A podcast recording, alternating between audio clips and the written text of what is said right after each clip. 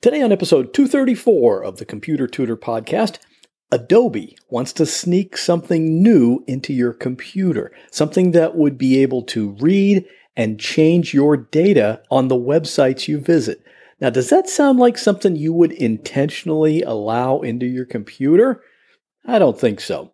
Today, we stop Adobe from further befouling our Windows computers.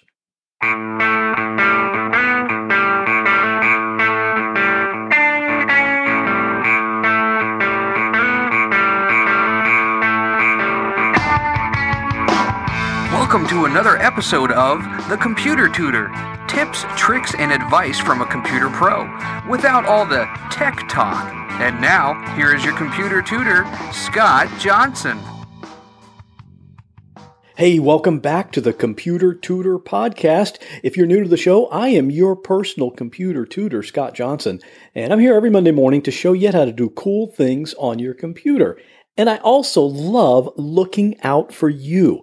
You know, sometimes these big software companies think they can just do whatever they want and just get away with it, but that's not happening today. Well, it might be happening for other people, but not you because you'll know what's going on and you can stop it. This thing we're talking about today is actually pretty easy to stop, too. It's just that people don't notice that it's happening. I work from a home office right here in Safety Harbor, Florida, and right this minute, if I look to my left, my two little Yorkie dogs are asleep in their bed here in my office. Yes, I did say bed singular because they're both small enough they like to share a bed and they're sleeping right now because I think they find my podcast a little boring.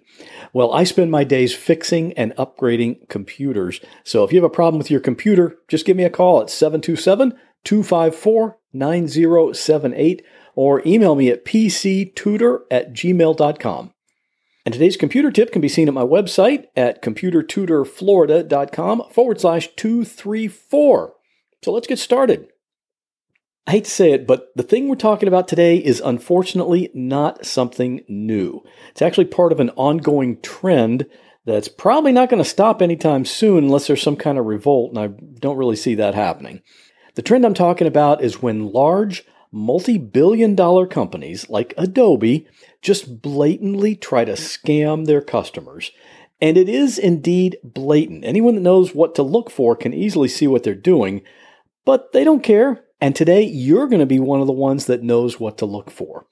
Adobe has an interesting history on this kind of thing. For quite a while, it's well known that if you go to the Adobe website and you get the latest version of Adobe Reader or Adobe Flash, you better not just click next, next, next, because if you don't notice some boxes that are already checked, you're going to end up with some McAfee software on your computer, and you'll be wondering, how in the world did that get there? I don't remember asking for that. But Adobe thinks differently. They're hoping you don't notice those pre checked boxes during the installation, because if you don't uncheck them, then you must want that junk, right? It's pretty twisted logic.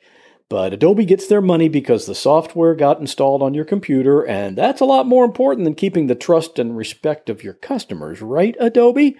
And what about the Adobe programs themselves? Well, just about everyone has Adobe Reader since it's the standard program for opening PDF files. There are others, by the way, but that's another show. Two things with Adobe Reader. Whenever you install it or update it, you'll see a new icon on your desktop for Adobe Reader. And that's the single most useless icon ever because no one ever clicks on it. You click on an actual PDF file and it opens in Adobe Reader. You don't need that icon on the desktop. But the other thing is, Adobe Reader puts itself in the startup group. That means every time you boot up your computer, Adobe Reader is running in the background. Why? There's no reason for that. And as you probably know already, the more programs you have running, the slower they all run. So you can go into the startup group and take Reader out of that list. But guess what? Next time there's an update to Adobe Reader, and they happen pretty often, you're going to find it right back there in the startup group again and another Adobe Reader icon on the desktop. Even though you've already configured it the way you want, the way it allows your computer to work more efficiently, Adobe won't allow that. Their settings override yours, so you have to reconfigure it each time. But those things they've been doing for a while. So for a lot of people, we just learned to live with it. And I think that's unfortunate that that's just become the norm. It's kind of like when you hear a politician campaigning and making all those promises. we know they're lying, they know they're lying, and they know that we know they're lying. But we're just so used to it, it's just routine. So I think Adobe is just benefiting from our complacency. But now they're doing something new.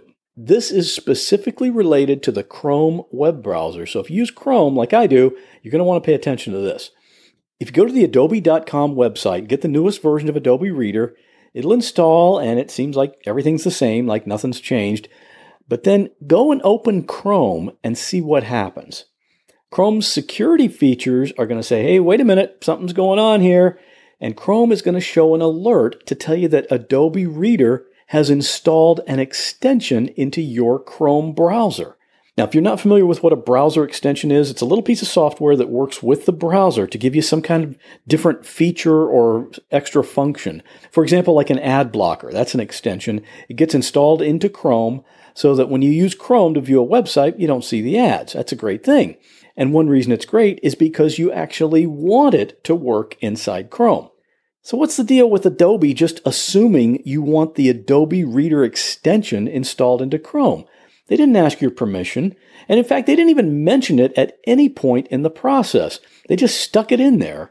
Fortunately, Chrome has the built in security feature that tells you when some piece of software tries to insert itself without your permission. So that little alert from Chrome pops up and tells you, hey, the Adobe Reader extension has been installed. Do you want this? Now that's Chrome looking out for you. And what does the Adobe Reader extension even do? Well, Chrome tells us, and the first thing it lists is this. This extension will be able to read and change all your data on the websites you visit. Well, you can stop right there because I know for a fact I definitely don't want Adobe Reader to be able to do that. Nice try, Adobe, but that ain't going to happen. So when Chrome pops up that alert, you'll have the option to click where it says remove from Chrome. And for me, I couldn't click that fast enough. It got kicked out without any further deliberation, and that's what I recommend you do as well. Now, what if you've already installed the newest Adobe Reader before you heard this podcast and you clicked to enable it in Chrome? That's no big deal. You can still give it the eviction notice. Just open Chrome and click on the three dots up in the top right corner and in the drop down menu, click on Settings and then click on Extensions. Then just find Adobe Reader in that list and trash it. And I can tell you it's a good feeling to be rid of it. Of course, there are many thousands or maybe millions of people that just blindly allow it in and leave it there because they don't know what it is and they don't really care. But you and I, we're smarter than that. Adobe's going to have to be trickier than that to slip it by us unnoticed. And don't worry, I'm sure they're working on thinking up more tricks, so when I hear about it, you'll hear about it. So, what do you think? Is it important to you to know how to keep Adobe's junk out of your computer? If it is, and you want to support this podcast, you can do that by shopping on Amazon at my referral link. That link is computertutorflorida.com forward slash shop, or you can always just click the Amazon link that's at the top of my website. And whenever you buy something at Amazon through that link, I get a small referral fee from Amazon. So you get your stuff at the exact same price, and you're also supporting the podcast. It's a win for everyone. And what would you like to hear on this show? Do you have a particular problem or question or something that confuses you about Windows?